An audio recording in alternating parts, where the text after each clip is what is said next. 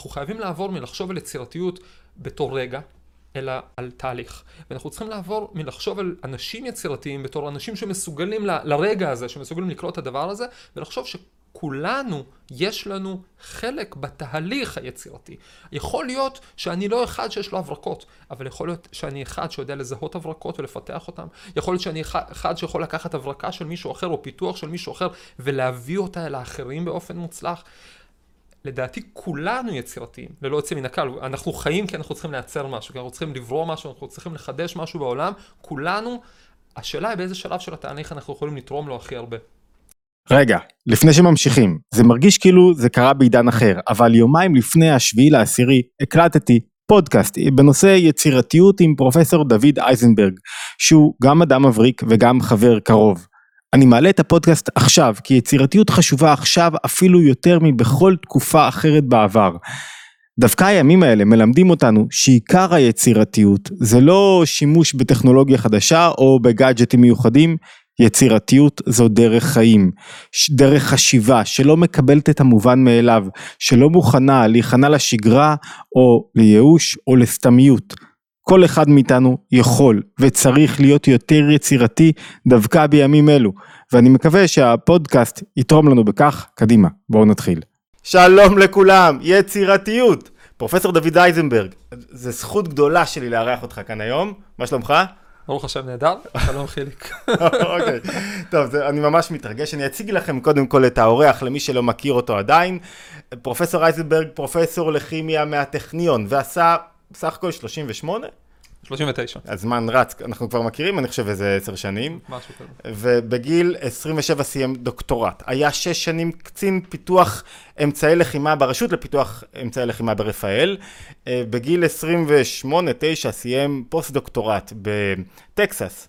בכימיה, ואחרי זה עוד פוסט דוקטורט באמסטרדם, באמסטרדם וכתב, אה, היום, היום הוא פרופסור מן המניין, במחלקה, פרופסור חבר. חבר במחלקה לכימיה בטכניון, אתה יודע, רק להתקבל לטכניון זה קשה, להיות פרופסור שם, אמ, אבל יותר מזה, אני חושב שזה לא, זה ככה מקצת, אנחנו חברים המון זמן, ואני תמיד מתרשם, בכל שיחה, בכל הזדמנות, מהגישה היצירתית לכל דבר כמעט, לכל לימוד, לחינוך הילדים, ל... לזוגיות, לכל דבר שאתה עושה, ולכן זה מרגש אותי מאוד, ואני יכול גם להודות שאת הספר הפוך, אני רואה אותו פה בין כל ספרי... ברור, כל השאר גם נמצאים מאחור. הוא כבר כאן, אה, עשיתי איזה פרסומת סמויה, אה, שיצירתיות היא תחום מוביל, באופן שבו אתה רואה את החיים ובתרומה לחיים עצמם. אה, אז הנושא שלנו היום זה למה יצירתיות היא כל כך חשובה לחיים. מה יש ביצירתיות ומה זו יצירתיות בכלל, ואחרי זה נעבור לשלב המעשי, איך אפשר להיות יותר יצירתיים. זהו, עשיתי הקדמה מספיק טובה, אני חושב. יותר מדי, אני בלחץ שם את הרף גבוה.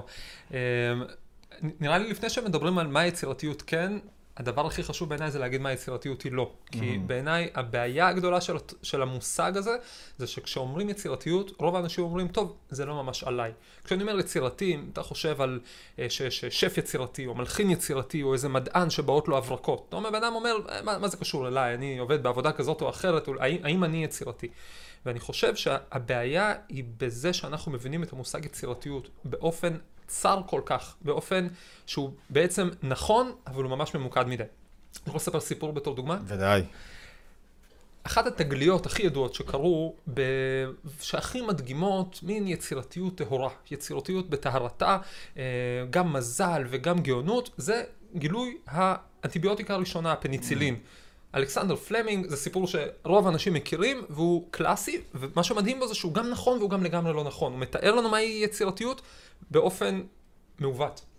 בעצם אלכסנדר פלמינג, הסיפור היה, אני אספר את הסיפור הקלאסי במילה, זה שהוא היה חוקר חיידקים, הוא אה, אה, נסע לחופש, הוא שכח לשטוף את הכלים לפני שהוא נסע לחופש, חזר אחרי שבועיים, ראה שכל החיידקים שהוא גידל בצלוחיות התרבו, חוץ מאיזושהי צלוחית אחת. בצלוחית אחת החיידקים מתו. וזה אה, עניין אותו, הוא ניגש לזה, והוא גילה שבתוך אותה צלוחית שהחיידקים מתו, היה, היה איזה עובש. והוא אמר, אהה, הנה רגע היצירתיות, אהה, נורה נדלקת מעל הראש, יכול להיות שהעובש הורג את החיידקים.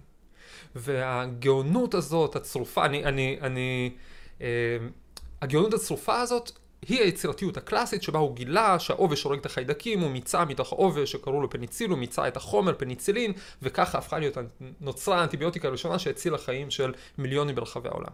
עכשיו, הסיפור הזה הוא גם נכון וגם לא נכון. למה הוא נכון? כי זה, זה מה שקרה. למה הוא לא נכון? כי הוא מקבע אצלנו את המחשבה שיצירתיות זה רגע. זאת איזו הברקה חד פעמית. איזו שנייה נפלא. אחת שבה אתה פתאום קולט, וזהו. תגיד, תחשוב על זה, מלחין, יש לו איזה שנייה אחת של הברקה וזהו? Mm. הוא הבריק לשנייה ונהיה נהיה לו יצירה שעכשיו שומעים ברדיו? הוא הכין ש- תשתית של שנים. זה הולך הרבה אחורה וזה הולך הרבה קדימה. ולכן כשאנשים חושבים האם אני יצירתי, הם חושבים האם אני מסוגל לייצר את הרגעים האלה? א', יכול להיות שכן. ב', יכול להיות שיצירתיות זה הרבה יותר מזה. כי אתה יודע מה? אם פלם, אם זה הסיפור של פלמינג, אם זה היה כל הסיפור, לא היה לנו היום אנטיביוטיקה. למה? כי פלמינג עזב את זה. הוא גילה את הדבר הזה, הוא מיצה את החומר הזה, הוא לא בדק אותו על בני אדם, הוא לא בדק אותו על עכברים אפילו, הוא כתב במאמר שלו שאי אפשר להפיק מספיק מהחומר הזה כי נורא קשה לעבוד עם העובש. והוא היה פרופסור, הוא עשה מה שפרופסורים עושים ואני יודע, הוא כתב מאמר והמשיך לפרויקט הבא.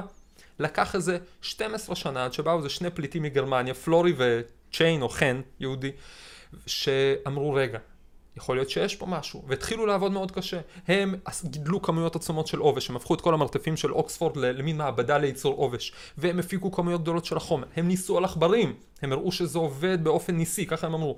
הם ניסו על בני אדם, הם קבעו את המנות שצריך לקבל, את המינונים בשביל שזה יעבוד, הם י- התחילו, מסרו את זה בארצות הברית לייצור המוני, ורק בזכותם נהיה לנו אנטיביוטיקה. זאת אומרת, שכשאתה אומר, האם יצירתיות זה משהו מסוכן, האם זה משהו ריסקי כזה, שאם זה יעבוד או לא, יצירתיות היא תהליך שלם. יציר... כשאנחנו מדברים על יצירתיות, אנחנו צריך, צריכים להתחיל לדבר על כל היצירה. זאת אומרת, ההברקה זה נקודה אחת בתוך זה, אבל אחר כך מישהו צריך לקחת את ההברקה הזאת, לפתח אותה לאורך, לרוחב, לעומק. מישהו צריך לשכנע אחרים שצריך את הדבר הזה, מישהו צריך לקדם את זה הלאה. והאמת, ש... כשלומדים למשל בתורת הסוד היהודית, מסתבר שכבר כמה אלפי שנים יש מודל למה שאני קורא היצירתיות, היצירתיות השלמה, היצירה. קוראים לזה מבנה עשר הספירות. מבנה עשר הספירות אומר שבשביל שמשהו ייוולד בתוך העולם הזה, הוא צריך להבריק. נכון, צריך להיות הרגע הזה של ההברקה. אבל אחר כך את ההברקה הזאת צריך לילד, צריך לפתוח אותה, צריך לגבש אותה, צריך להביא אותה, צריך לרצות להביא אותה לאחרים, צריך להביא אותה לאחרים, צריך לחשוב איך האחרים יקבלו את זה באופן הכי נכון, וצריך לעשות את זה בפועל. בעצם, אנחנו חייבים לעבור מלחשוב על יצירתיות בתור רגע, אלא על תהליך. ואנחנו צריכים לעבור מלחשוב על אנשים יצירתיים בתור אנשים שמסוגלים ל- לרגע הזה, שמסוגלים לקרוא את הדבר הזה, ולחשוב שכולנו, יש לנו חלק בתהליך היצירתי. יכול להיות שאני לא אחד שיש לו הברקות, אבל יכול להיות שאני אחד שיודע לזהות הברקות ולפתח אותן. יכול להיות שאני אחד שיכול לקחת הברקה של מישהו אחר או פיתוח של מישהו אחר ולהביא אותה אל האחרים באופן מוצלח. לדעתי כולנו יצירתיים, ללא יוצא מן הכלל. אנחנו חיים כי אנחנו צריכים לייצר משהו, כי אנחנו צריכים לברוא משהו, אנחנו צריכים לחדש משהו בעולם. כולנו, השאלה היא באיזה שלב של התהליך אנחנו יכולים לתרום לו הכי הרבה. אז השאלה היא לא מה יצירתיות, השאלה היא מה היא לא. היא לא נקודה, היא תהליך שלם. זה, אני, זה, זה נפלא, אני דווקא חושב מזווית הראייה של האדם עצמו, שיצירתיות מועילה לאדם, לנפש שלו, יותר מאשר לדבר ולתהליך, זאת אומרת, כי היא יוצרת, גורמת לך א', להיות עסוק בעצמך, לצאת רגע מעצמך ולהיות מחובר למשהו יותר גדול ממך, משהו שיש בו יצירה, שיש בו עשייה. אבל, אני רוצה לשאול רגע, לגמרי. מתוך מה לגמרי. שתיארת, מה ההבדל בין עבודה סזיפית קשה, שמונוטונית, שגרתית, שלא מוליכה את האדם לפריצת גבולות ולהישגים בחיים שלו, אה, אה, וזה מדהים לראות בחור כל כך צעיר שסימן כל כך הרבה הישגים בחיים שלו, מה ההבדל בין, שלא לדבר על תחום הלימוד, כל תחום בלימוד היהודי שאני נפגש, שאני רואה אותך שם לומד, אני רואה אותך קורא אותו באופן אחר, מה ההבדל בין השגרתיות וה, וה, והסזיפיות לבין יצירתיות, אם שניהם, בשניהם יש מסע שלם, קשה, סזיפי, ארוך. תראה, כמו שאתה אומר, כל אחד יש לו איזו שייכות לדבר הזה, וזה מוציא את הבן אדם מתוך עצמו. אם אתה לא חושב על יצירתיות, אלא על תהליך היצירה, אז אתה לא חושב, האם אני יצירתי, אלא אתה Mm, חושב, האם יפה. היצירה צריכה לקרות. Mm, יפה, נקודה. וברגע שאתה מתחיל לחשוב על הדבר הזה, א', אתה יוצא מעצמך באמת. ואתה, אתה יודע, אני לא חושב על עצמי שאני מנסה לסמן ויים בכל מיני נקודות ולהיות זה הכי מוקדם או זה הכי מוקדם. מדהים. אני חושב מה הדבר שאני צריך להביא לעולם. באיזשהו שלב התחלתי את הפודקאסט, אולי לא הזכרת את הפודקאסט שלי, רגע, נכון? ממש, המדע מחפש משמעות. פודקאסט נפלא, נפלא, ממש, אם אתם לא עוקבים, אתם חייבים לרוץ לעקוב. אה, סיפורים, רעיונות, משנה חיים, גם לא ארוכים מדי, זאת אומרת... אומרת, זה לא שאתם עכשיו יושבים, אני, אני מזהיר אותם מפרופסור לכימיה שעכשיו, וואו, זה קצר, קולע, נוגע בנקודה, מעורר, טוב, אבל... אה, אז אנשים שואלים אותי, נגיד, שואלים אותי אפילו פרופסורים לפעמים. מאיפה יש לך זמן? למה, למה אתה מתעסק בכלל בדברים שהם לא מדע נטו? למה אתה מתחיל עכשיו לספר mm. סיפורים, תובנות מדברים כאלה? בהתחלה שאלו, אחר כך אומרים שנהנים. אבל אה, אני חושב, כי... מה זאת אומרת למה אני מבזבז את הזמן? אני חושב, איזה דברים יש לי שאני יכול להביא? איזה דברים mm. יש לי שאני יכול לתת לעולם? לא איזה ויים אני יכול לסמן, לא דבר, נקודות שאני יכול להוסיף לקורות חיים שלי. מה, מה אני יכול להוציא? ו- ואז זה נהיה חלק מתהליך היצירתי השלם. אני הייתי מדייק את זה, אולי לא מה אני יכול להביא, אלא מה העולם צריך ממני כרגע. מה העולם צריך ממני. מה צריך ממני כן. כרגע המעבדה שלי, ומה... אבל איך בתוך... רגע, דיברנו קצת כן. על... לא דיברנו על למה אני צריך יצירתיות בתוך החיים שלי, הזכרנו קצת, בנקודה מסוימת. למה כל כך חשוב לאדם, לכל אדם? אמרת שלכל אדם יש שייכות לעניין היצירתיות. למה יצירתיות זו מילת מפתח, שאנחנו מחפשים איזו חלופה טובה לה בשימוש היומיומי. נכון, אני ממש מחפש מילה, מחפש מילה כללית יותר, כן, ארוכה יותר. כאילו, למה כל אדם צריך להיות יצירתי? למה, למה אה, מי שיש לו חנות לפיצוחים צריך להיות יותר יצירתי באופן שבו הוא מוכר את הפיצוחים שלו? לא רק, למה איש הייטק שיושב שעות, אתה יודע, מתכנת, שהוא, שלפעמים כאילו, הוא, יש שם הכי פחות יצירתיות שיש במידה מסוימת, במקומות מסוימים, למה הוא כן צריך לחשוב אחרת? מה, מה, למה זה חשוב לנפש, לעשייה שלו, למוצר, לעניין, למה זה חשוב? זו השאלה הגדולה. תראה, אנחנו יושבים פה עד עכשיו לדעתי משהו כמו שבע דקות. אה, רק לך יש חוש זמן כל כך מפותח. למה יש לי חוש זמן מפותח? כי אני מרגיש שכל דקה שאנחנו פה אנחנו צריכים לעשות איתה משהו. אני חושב שבין אם בן אדם עושה קולי פיצוחים או עובד בהייטק, החיים שלו פה צריכים להיות מלאים ביצירה. ואם החיים צריכים להיות מלאים ביצירה, אז רק נשאלת השאלה של איך, מהי היצירה שהוא צריך להיות חלק ממנה. אני רוצה לספר לך שני אנשים שקצת אה, מדגימים את הדבר הזה, כי לפעמים... לפעמים קשה לאנשים להרגיש שזה נוגע אליהם, העניין הזה שהחיים שלי צריכים להיות מלאים ביצירה. אני, יש לי עבודה. אולי הם חושבים שאני מתכוון לתחביב. לא, אני מתכוון שממש כל רגע ורגע צריך להיות חלק מיצירה. יש בן אדם, כימאי, שאמרו עליו שהוא היה האורגניזם המזיק ביותר בתולדות כדור הארץ. בן אדם, עכשיו, זה כימאי, שהצליח לפתור שתיים מהבעיות החשובות שהיו בזמנו. הוא הצליח לפתור את בעיית הגזים במקררים, mm-hmm. היה גזים רעילים במקררים, הוא הציע איזה גז חדש, הוא קרא לגז הזה פריאון, בזכות הגז הזה המקררים נהיו הרבה יותר בטוחים. מה שהוא mm-hmm. לא ידע, זה שהגזים, אה, גז שהוא הכניס עכשיו למקררים, זה גז שהורס את שכבת האוזון. למעשה כשהוא עשה את זה לא ידעו על שכבת האוזון. Mm. אך, הרבה אחרי מותו הסתבר, שזה שהוא מילא את כל המקררים בעולם על ידי הגזים האלה, הוא הרס פשוט כבן אדם אחד את שכבת האוזון. אבל הוא לא עצר בזה. אחרי שהוא סיים עם המקררים, הוא אמר, מה הבעיה הבאה? הוא אומר, הבעיה הבאה היא שבדיוק התחילו מנועים, אה, אה, רכבים עם מנועי בעירה פנימית, והם היו עושים knocking, היה קשה לסדר את הבוכנות, הוא אמר, מצא תוסף. תוסף עופרת שהוא יכול לשים בדלק ובזכות זה לשפר את המנועים והוא שיפר את איך אנשים נוסעים בצורה מדהימה. הוא גם לא ידע, גילו את זה עשרות שנים אחרי מותו, שעופרת מתנדפת אחר כך לאטמוספירה, מצטברת באטמוספירה, מתפזרת בעצמות, משתמרת בעצמות, בעיקר פוגעת בילדים, גורמת למחלות. בקיצור, בלי לדעת, הוא הסב נזק מטורף לאנושות, הכל קרה אחרי, כאילו, הכל התגלה אחרי מותו. מדהים. עכשיו אתה אומר, הבן אדם הזה, הוא, הוא ניסה, הוא עשה את הכי טוב שלו. הוא עשה את הכי טוב שלו, ועדיין הוא גרם לכל כך, באמת אחד ההיסטוריונים אמר שלא היה, שלא היה אורגניזם אחד בתולדות כדור הארץ שהסב כל כך הרבה נזק לכדור הארץ כמו הכימאי האחד היחיד הזה. מה, מה אני לומד מהסיפור הזה? אני לומד מהסיפור הזה דווקא מסר הפוך. תראה איזה פוטנציאל יש לבן אדם. תראה איזה כוח יש לבן אדם להשפיע על כל כדור הארץ, ואם יש לו כוח לקלקל, יש לו כוח לתקן. ואתה יודע שאחרי שהוא היה הגיע אחד אחר, שהוא היה אה, אה, באוניברסיטת, ב University of California in Irvine, שהוא אה, זה שגילה את החור באוזון. הוא לא רק גילה את החור באוזון, הוא התחיל לעשות לובינג פוליטי, שזה בדרך כלל מדענים לא עושים, התחיל לעשות לובינג פוליטי לממשלת ארה"ב, לשכנע אותם שהחור באוזון זו בעיה. לובינג באו"ם, הוא הצליח לשכנע אותם, חתמו על אמנה בינלאומית, והוא עוד זכה, הוא לא רק קיבל פרס נובל, הוא זכה לראות בחייו את החור באוזון נסגר. Mm-hmm. מדהים. אתה מבין? בן אדם אחד קלקל, בן אדם אחד תיקן. יש לבן אדם אחד כוח מטורף, וזה שאתה נמצא עכשיו במקצוע כזה או אחר, אל תמעיט במה אתה יכול לגעת, במי אתה יכול לגעת, באיך אתה יכול להפוך את העולם.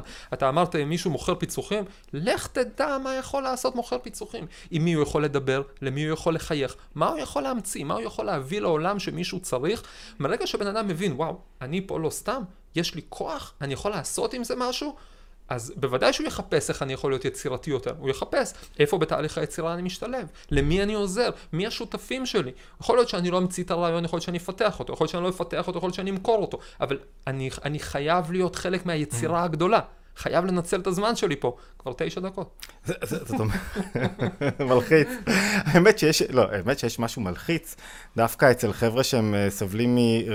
כדי ליצור, אתה חייב, אמרנו, לצאת מעצמך ולהתגבר לפעמים על רגשות לא טובים, ויש חבר'ה שקצת, אתה יודע, זה מאתגר, כי הם פתאום אומרים לעצמם, מבלבלים, שמים את עצמם במרכז, ואומרים, רגע, אני לא יצירתי מספיק, אני לא טוב מספיק, אני, אני לא עושה מספיק, אני לא ראוי מספיק, ואז הוא נכנס כל משפט שאנחנו אומרים על יצירתיות ועל גילוי עצמי ועל... זה, זה עבורו כמו עוד סכין חדה כזאת, כי, כי אני לא עושה את זה, אני לא שם. איך פותרים את זה? אתה, אתה, אתה כן. מבין את המשבר שאני... אני חושב שמה שאתה אומר, אחד הדברים שזה, שזה מתקשר... שיכול לקרות גם לפרופסור, אני זוכר פודקאסט אחרון שלך, של... נכון. אולי אני לא שייך לזה בכלל, אני, אני בדרגות הגבוהות של יצירתיות, אני... כן, תשמע, לכן, לי יש באמת יחסים מורכבים עם המילה יצירתיות, עוד לפני שהתחלתי להתעמק בנושאים האלה, כי אתה באמת כל הזמן שואל את, שואל את עצמך, אתה יצירתי או לא? אני יצירתי או לא. אני הייתי קורא כילד על מדענים, ואני אומר, אני מסוגל, אני יכול. ואני חושב שהתהיות האלה לא הולכות אף פעם. אף פעם. עובדה, אלברט איינשטיין בערוב ימיו אמר, וזה ציטוט מפורסם, שכשאני רואה את ההערכה המוגזמת שעבודתי זוכה לה, אני מרגיש תחושה שאני רמאי בעל כורחי. מדהים. אלברט איינשטיין, שבגיל 26 פרסם שלושה מאמרים ששינו את כיוון, כיוון האנושיות, את כיוון האנושות בכלל במדע, הוא אמר על עצמו כזה דבר, הדברים האלה לא הולכים, וקוראים לזה תסמונת המתחזה, תסמונת המתחזה זה פסיכולוגיות בשנות ה-70, ראינו סדרה של נשים מצליחות, וקלטו שלכולם יש את אותו דבר. בן אדם אומר, אני פה לא, לא שייך, עוד שנייה עולים עליי, שנייה תופסים אותי, ובינינו, באמת כמו שאמרתי בפודקאסט, אני מרגיש את זה, אני הולך בטכניון. הייתי הולך בטכניון פעם בתור סטודנט.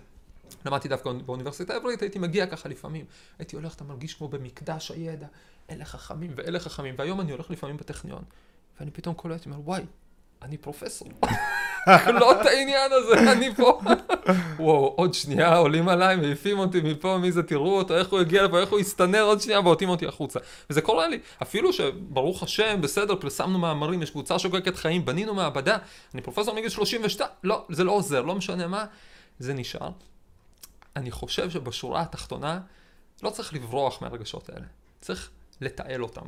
צריך לנצל אותם. כל הרגשות האלה שעולים, אנחנו יכולים לדחוק אותם, לבעוט אותם, להסתתר מהם, לשקר לעצמנו שהם לא קיימים. Mm-hmm. בשורה התחתונה צריך לרכב עליהם, צריך לעלות על, ה, על, ה, על הסוס הזה ודווקא להשתמש בו. אתה יודע, אתה הולך, אני הולך בטכניון ואני מרגיש כמו ילד קטן שהשאירו לו את המפתחות של האוטו והוא עכשיו לבד, סבבה. עכשיו המפתחות של האוטו אצלי, כל עוד האוטו אצלי אני אעשה מה שאני רוצה, כל עוד לא עלו עליי במרכאות, לא תופסו שאני מתחזה, כל עוד יש לי איזושהי עמדה mm. של פעילות, אני אנצל אותה. מה זה מה ש... אני מרגיש מתחזה, אני אשתמש בזה בשביל לבדוק, אולי אני לא מספיק טוב במשהו, אולי אני יכול להיות יותר טוב, בסדר גמור. אתה אומר שאנשים מרגישים שאיך זה שייך אליהם, ברור שזה שייך אליהם. בן אדם חי, סימן ששייך אליו ליצור משהו חדש. מדהים. ואם הוא מרגיש שהוא לא ראוי, שיתעל את זה ללהיות יותר פעיל. שיהיה ראוי. שיהיה ראוי. ברור שהוא ראוי ושיעשה את עצמו. זה מעלה לי שתי שאלות. אחד, מה היחס של יצירתיות לתוצאות, ומה היחס ליעדים. זאת אומרת, ליעדים שאתה מציב ולתוצאות שאתה משיג בפועל. האם, כי יצירתיות, בעצם האופן שבו אתה מתאר זה איזשהו משהו מנותק קצת מתוצאות, וזה משהו שאתה מרשה לעצמך להיות נוכח ב, באיזה משהו. תוצאות לא חונקות אה, יצירתיות? האם הן מעודדות? האם יש איזשהו מערכת יחסים כזאת שהיא קצת שברירית כן. ו... אה, זו שאלה מעולה, כי אני מתחבט בה הרבה. אני אגיד לך למה אני מתחבט בה. יש בחלוקה מאוד מאוד גסה, מדענים ומהנדסים. גם בטכניון יש פקולטות להנדסה, פקולטה להנדסת הנדסת חומרים, והנדסה כימית, ויש פקולטה לכימיה. Mm-hmm. והחלוקה בגדול ביניהם, בין שמהנ... שמדענים mm-hmm. מנסים להבין למה, ומהנדסים מנסים להבין איך. Mm-hmm. עכשיו, והחלוקה הזאת היא מאוד גסה, ואצלי במעבדה היא, אה, היא כל הזמן בוערת. למה היא בוערת? כי אני קם בבוקר כ- כמדען. אני, אחרי המודה אני בבוקר, חושב, כלמה? מה היום אני אבין שלא הבנתי אתמול? Mm. איך, איך אני אבין את הדבר הזה? היה איזה משהו שלא הבנו, איך אני אבין Mm. אותו? זה מה שמניע אותי. כל הסטודנטים שלי בקבוצה, כמעט כולם, מגיעים מהנדסה, והם כל הזמן מנסים לחשוב, אוקיי, מתי אנחנו עושים איזה משהו שימושי. Mm. אז, אז אנחנו כל הזמן במתח הזה. אז אני אגיד לך שתי דוגמאות. יש לי עוד זמן ויש לשני זמן סיפורים. להכל, אנחנו יש לא ממהרים, זה נפלא, שתי חושב. דוגמאות הפוכות. שהשורה התחתונה תהיה שאתה יכול ככה ואתה יכול ככה, והעיקר שאתה תהיה ביצירה. דוגמה אחת, זה אחד המתמטיקאים הכי הזויים שחיו בכדור הארץ, אה, קראו לו פול ארדש. פול ארדש היה המתמטיקאי אולי הכי פורה בתולדות האנושות, הוא פרסם למעלה מ-1500 מאמרים בחייו, ובמשך ה-50-60 שנה האחרונות של חייו הוא היה הומלס. וואו. הוא היה בן אדם בלי בית, לא היה לו דירה. איך הוא פרסם 1,500 מאמרים בלי בית? כי מוד, המצב הפעולה שלו היה ככה, הוא היה מתדפק בדלתו של איזה חבר, מתמטיקאי, מגיע בהפתעה, אומר שלום, אומר המוח שלי פתוח, במילים אחרות, על מה אתה עובד עכשיו? בוא אני אהיה איתך. גר איתו בבית שבוע שבועיים, בשבוע שבועיים הזה הוא לא היה נותן לו לישון, היו עובדים עובדים על איזה בעיה מתמטית שהם היו, שהיה החבר שלו רוצה, אחרי שבוע שבועיים היה אומר לו, טוב, תרים טלפון לחבר שלי בהלסינקי, פינלנד, אני רוצה לטוס אליו. וטס אליו ועושה את זה ככה. את זה הוא עשה 50-60 שנה, ככה הוא חי. והחברים שלו אחר כך כתבו את המאמרים. עכשיו, הוא היה בן אדם שלא עניין אותו שום אספקט שימושי. רק עניין אותו, או, oh, יש לך איזה משהו מעניין להבין? בוא, בוא נבין אותו ביחד. בוא נפתור את הבעיה. והוא השאיר אחריו שובל של בעיות לא פתורות. אנשים אמרו, חיכינו שהוא יבוא אלינו, כי הוא היה משאיר לנו חידות מעניינות לעש, לעשור של עבודה פוריה קדימה. זה בן אדם שלשנייה לא חשב מה יצא מזה, לשנייה לא התעסק במה התוצר הסופי, רק היה פשוט מזרקה של יצירתיות. אז אפשר ככה, ואפשר ככה גם במדע. הרבה מאיתנו, רבים מאיתנו פועלים במדע בצורה של איזה דבר לא הבנתי Mm. שאני אבין מחר, איזה דבר לא עשיתי שאני יכול לעשות. אתה יודע מה, אם נמשיל את זה למישהו שיש לו חנות פיצוחים, לא אתה העלית את הדוגמה הזאת, הוא אומר, יש משהו שמישהו עוד לא קלע. אני אקלה אותו, Mm. לא יודע, אולי מישהו לא קלע את האבטיח, לא יודע מה יצא עם כל עם אבטיח, אני איזה שאקלה אותו, לא יודע מה יצא מזה. זה גישה אחת. הרמונים. גישה הפוכה, הרמ- הרמונים נראה לי לא. כבר כלוא, כן? אוקיי. גישה הפוכה, אדיסון. מה אדיסון המציא? מוצר מעשי? אדיסון המציא את הנורה, אבל אתה יודע מה? תכלס, אדיסון לא המציא את הנורה. אדיסון לא המציא את הנורה, על הנורה רשמו את הפטנט הראשון 45 שנה לפני שאדיסון נולד. היה נורה, נראה אותו דבר, הגז שמרוקנים אותו קצת, שורפים משהו, אבל מה, אותה נורה עבדה אה, כמה דקות, או אפילו פחות, איזה דקה, ואז הייתה נשרפת. אה, זה חיכה איזה 70 שנה עד שאדיסון יבוא. וישפר את כל הדברים בתהליך הזה. יבנה מבנה יותר טוב לנורה, ילמד לעשות ואקום יותר טוב, יעבור ב- בין, אה, יש כל מיני גרסאות בהיסטוריה, ינסה בין 6,000 ל-12,000 חומרים שונים בשביל למצוא את חוט הלהט הכי נכון.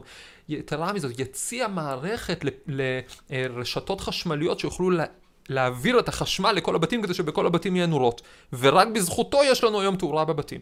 אז אתה אומר, אדיסון היה הכי מוכוון מטרה שיכול להיות. הוא לא בא.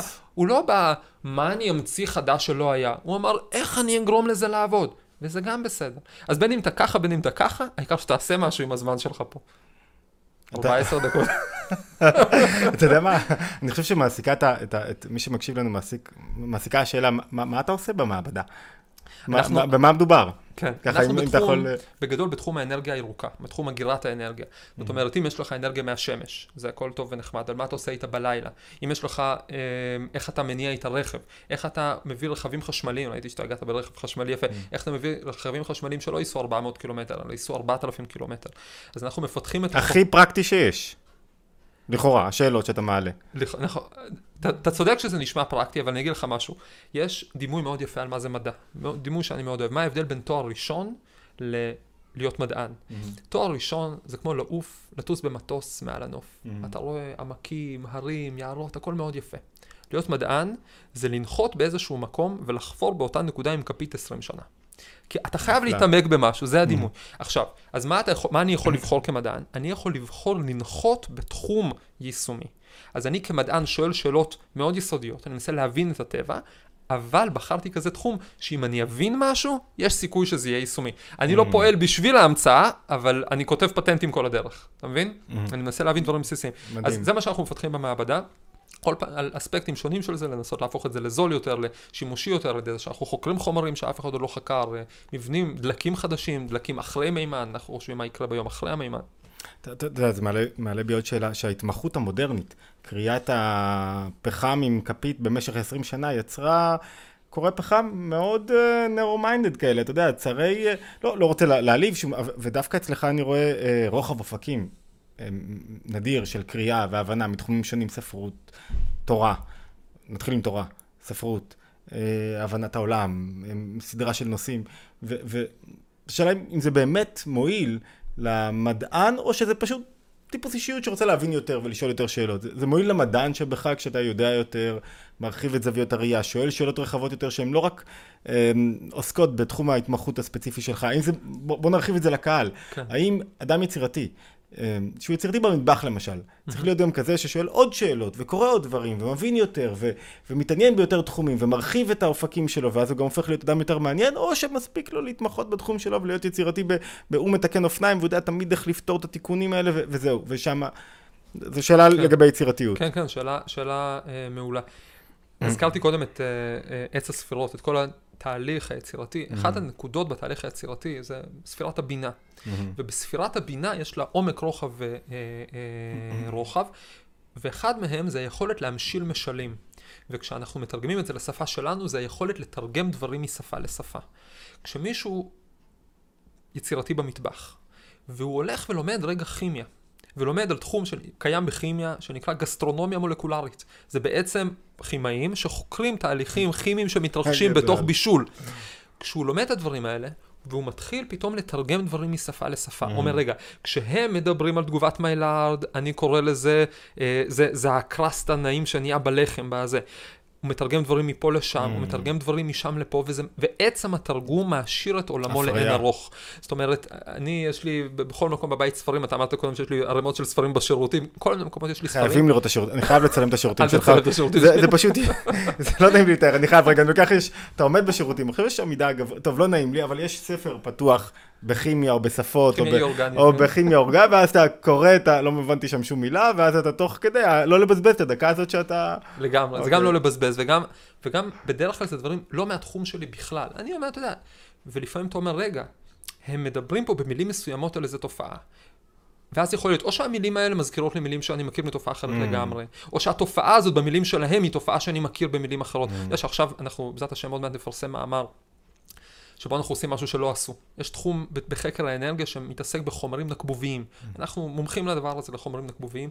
הסתכלתי על חומרים נקבוביים באלף דיסציפלינות שונות. אתה, אתה צודק שהמדע הפך להיות מאוד מאוד מאוד חד. הסתכלתי, יש חומרים נקבוביים בתאי דלק, בסוללות, בהפקת גז ונפט מהאדמה, באנרגיה סולארית, mm. באלף תחומים שונים, ואמרתי, וגיליתי שיש קהילות שונות.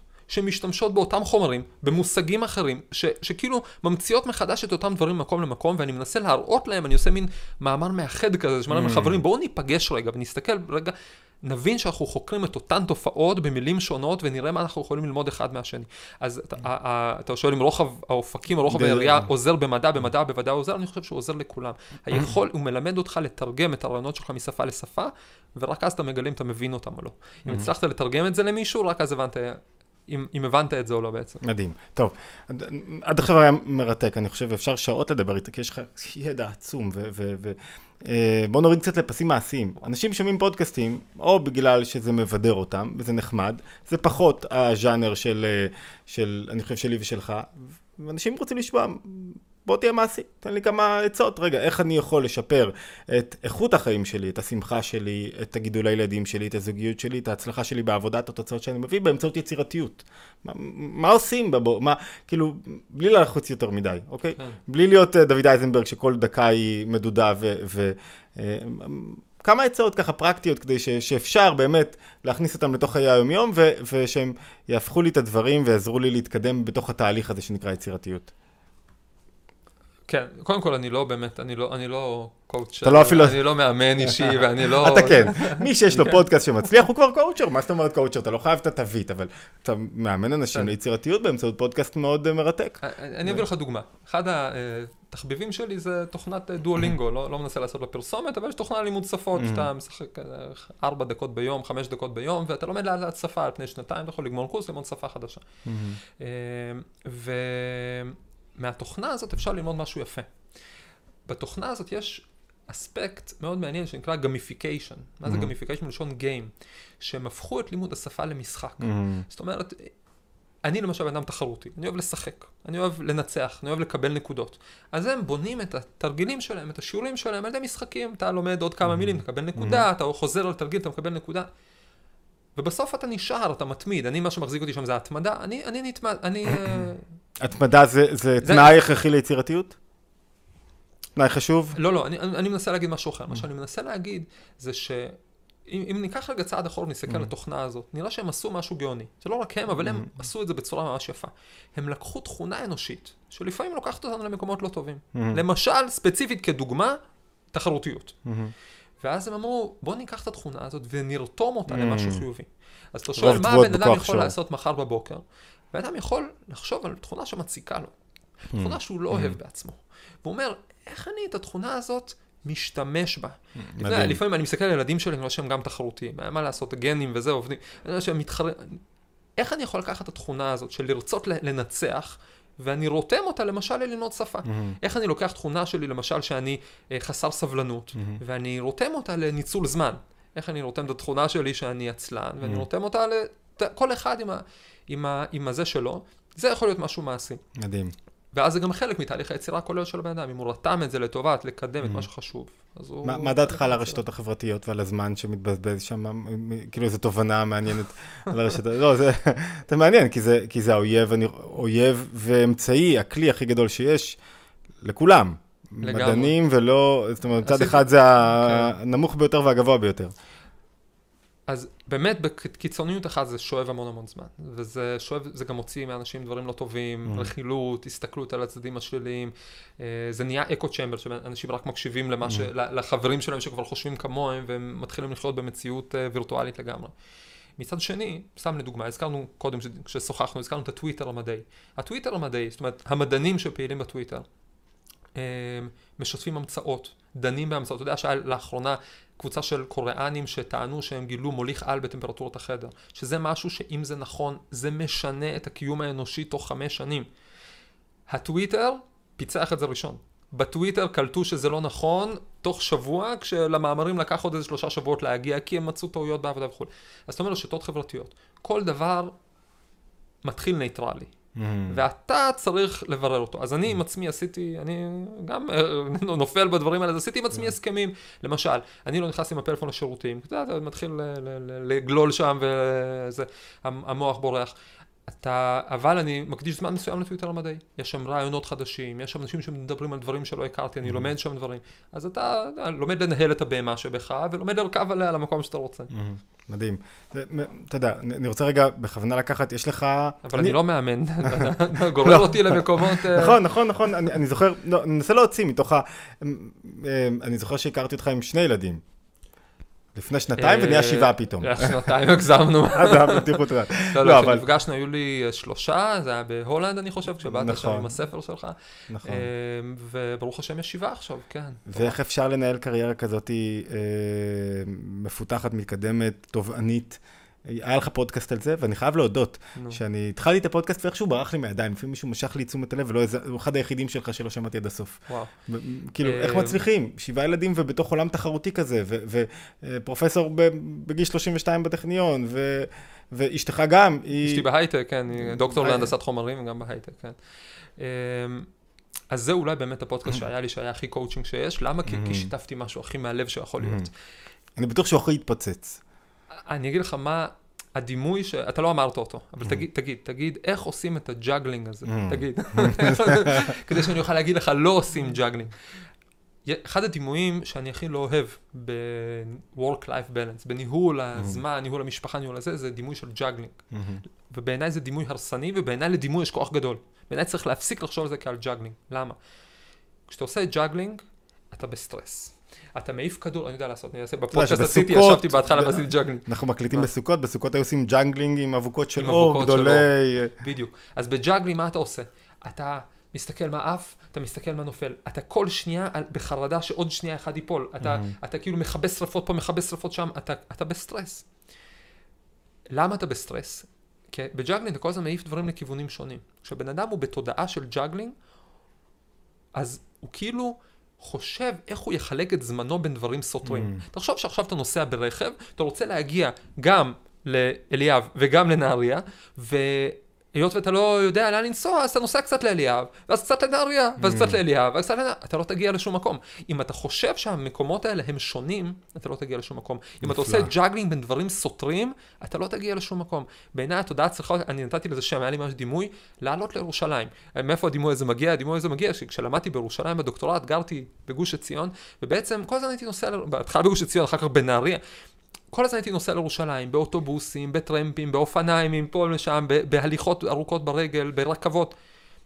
אתה בתודעה שאתה עושה את הדבר הנכון בחיים. Mm. עכשיו אתה צריך להיות בעבודה, אני רק בעבודה. Mm. עכשיו אני עם הילדים, אני רק עם הילדים. אני לא עושה ג'אגלין בין אחד לשני. אני תמיד עולה לירושלים. אני תמיד חלק מהדבר הנכון.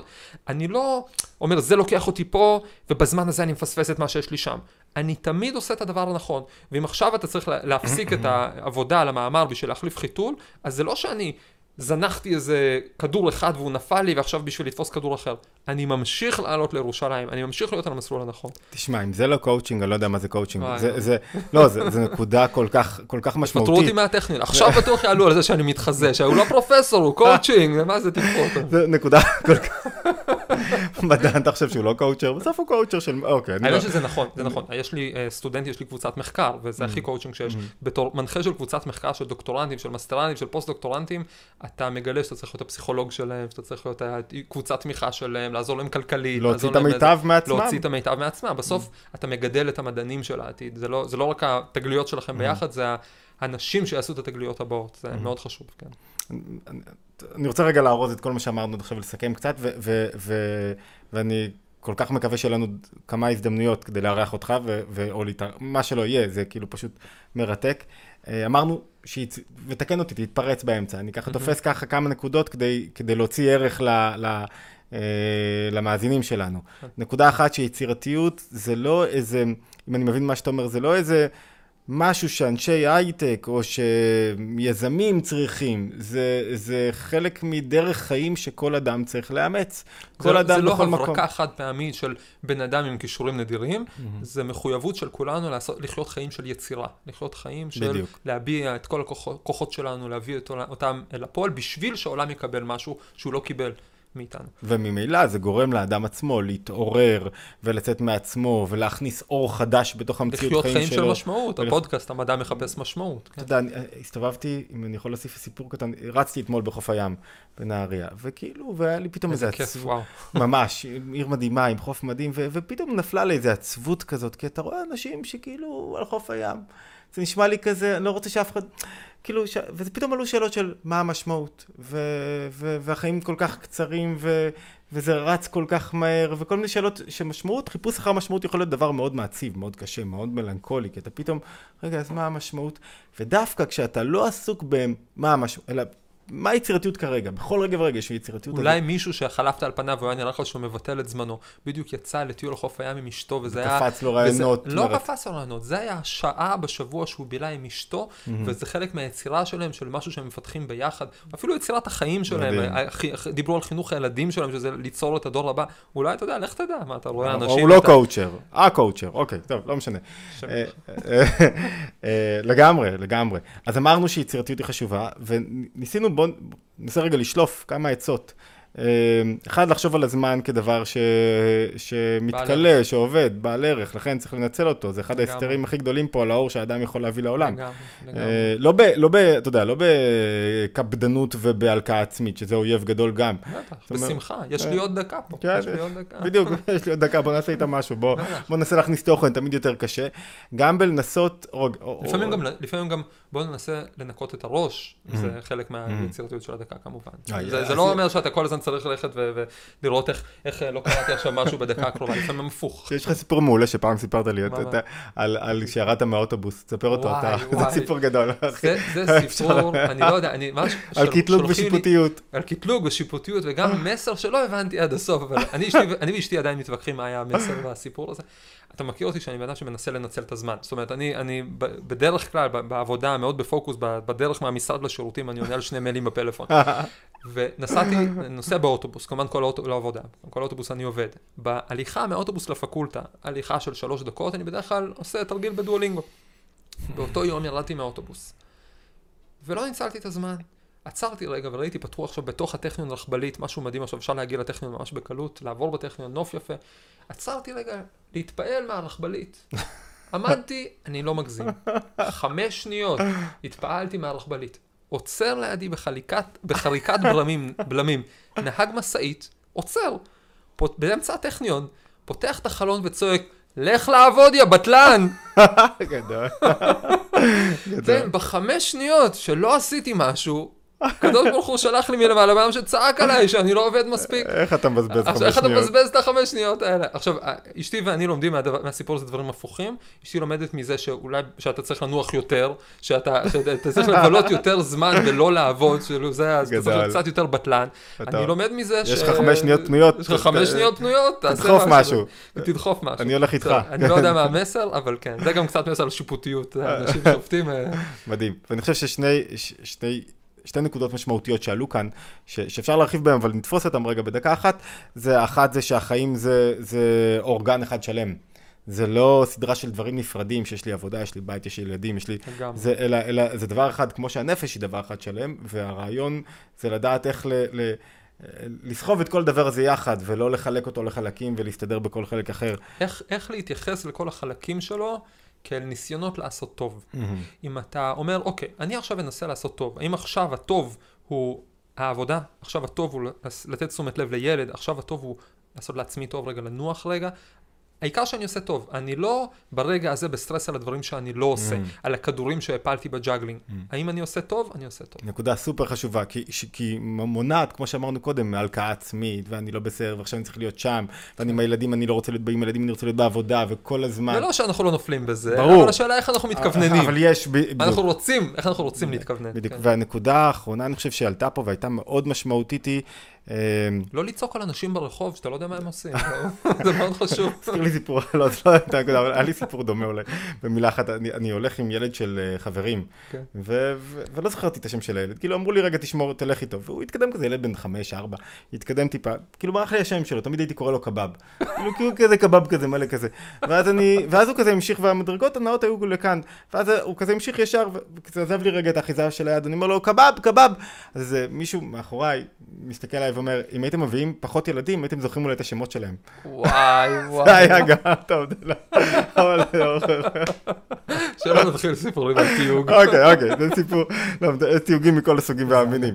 אבל לא, זו הייתה הנקודה שרציתי להעלות. הנקודה שרציתי להעלות שלכל אדם יש את הקרבות שלו, ואת הדברים שמושכים אותו למטה, ואת הנפילות שלו, ואת ההתמכרויות שלו, ואת הבעיות שלו, ואת הרגשות הלא רצויים שלו, ואת הדאונסייד שלו. תמשוך אותם, בחסידות זה נקרא לקדושה, תמשוך אותם לטובת היצירתיות. תמשוך אותם לטובת העשייה והיצירה. תמשוך אותם, כאילו, היו לך כמה דוגמאות פה של... אה, אולי, אני- אולי יש בתוכך איזושהי בהמה שרוצה, בהמה תחרותית, בהמה בכוונה של חיה שחושבת על עצמה, לא, לא בקטע רע, פשוט משהו שחושב על מה לעשות לעצמו נעים. בהמה שאוהבת אוכל, בהמה שאוהבת תחרותיות. תרתום את זה לטוב. כן. אם זה אצלך, סימן שזה נותן לך כוחות לרתום את זה לטוב. אם, זה- אם יש לך יצר לבידור, תמצא את הבידור שלך בתוך בדיוק. היצירתיות. את, את, את הבידור שיעשיר אותך בדברים מסוימים. אתה, כן. זאת אומרת, היה היה לך נקודה אחרונה, היה לך איזה, איזה אה, אה, אה, טיק טוק? אתה טיק... מדען, מדען, אבל טיקטוקר. מדען, מדען, אנחנו קוראים אבל? כן, התחלנו, איש טיקטוק. קצת בטיקטוק, כן. אה, טיק טוק נפלא על, אה, שעון מקולקל, כן, נכון? על הסטודנט, על כן. סטודנט עם, עם, עם- אולי תעשה- תעשה את הטיק טוק, יש לך דקה. בטח, לעשות את הטיקטוק. לא, האמת שזו הייתה חוויה ממש מעניינת. אני מלמד כימיה, בין השאר, מלמד כמה קורסים בטכניון, בין השאר כימיה אנליטית. והיה, לא הזכרנו אה, מרצה מצטיין במשך אה, כל השנים כמעט בטכניון, ברוך השם. ברוך השם. תמשיך. שמנו לב עם הסטודנטים בכיתה שהשעון טועה. השעון, וגם לא היה ברור, פעם הוא מאחר, פעם הוא ממהר, לא הבנו מה הקטע עם השעון, היינו צוחקים על זה. באיזשהו שלב אמרתי לסטודנטים בצחוק, וואי, אולי יש פה איזה חוקיות. קיצור, אה, בערב שלפני אחד השיעורים האחרונים של הקורס, אני מקבל מייל מטורף מאחד הסטודנטים שאומר, תיעדתי במשך שבועות את השעון הזה, ועליתי על הנוסחה, שמתארת את השגיאה בשעון, ולכן אני חוזה שמחר כשניפגש בבוקר בכיתה, השעה תהיה ככה וככה. Mm. והוא צדק, זה שהוא צדק זה לא כזה מדהים. בסדר, סטודנט בטכניון, הם לומדים הרבה, הם יודעים מתמטיקה ואין להם חיים כל כך, אז בסדר, פיתח נוסחה. מה היה מטורף? שאתה רואה בנקודה הזאת, בן אדם שמגלה בעצמו את הכוח היצירתי, Mm. את הכוח לעבור מצרכן של ידע ליצרן של ידע.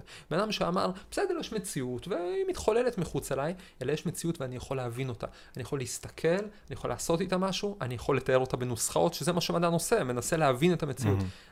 בעיניי זה היה מדהים לראות את הלידה של המדען, לידה של, של בן אדם עם יכולת להבין את העולם שסביבו. שזה בעצם לידה של בן אדם אני יצירתי. חושב שזו הנקודה שהייתי ממ- ממרקר, שיצירתיות מעבירה אותך ממצב של מושפע למשפיע. אתה יפה. הופך להיות משפיע ומגלה את הערך שלך בעולם. יפה. ואז ממילא גם איכשהו נכון. יתגלה הכלכלה בשזה. טוב, חברים, קודם כל תלכו לפודקאסט המדע מחפש משמעות בספוטיפיי, אה, מיוטיוב, יוטיוב, בכאן שאתם צורכים את הפודקאסטים שלכם, תירשמו, תעשו עוקב, תאזינו, לכו תעשו בינג'ים אחורה. נקודה אחת, גם לערוץ התבוננות המוזמנים. אה, אם אתם רוצים, בטוח שאתם רוצים מאוד מפרופסור אייזנברג, אז הוא מאוד עסוק, אבל אנחנו ננסה לגנוב ממנו מתישהו, אז תעלו שאלות, מה אתם רוצים שהוא יענה, איזה, מה מעסיק אתכם, מה, איזה שאלות רלוונטיות לתחום העיסוק שלו, ליצירתיות ובכלל, והכי חשוב, אתה רוצה להגיד מילה אחרונה? כן, לחתום את השיחה? יש לנו המון כוחות, צריך להוציא את כולם אל הפועל. אם זה משהו שאני לומד מחילי כל פעם שאני מקשיב לו, אז זה זה. אוקיי, אז תודה רבה ולהשתמע בהתבוננות בפודקאסט הבא.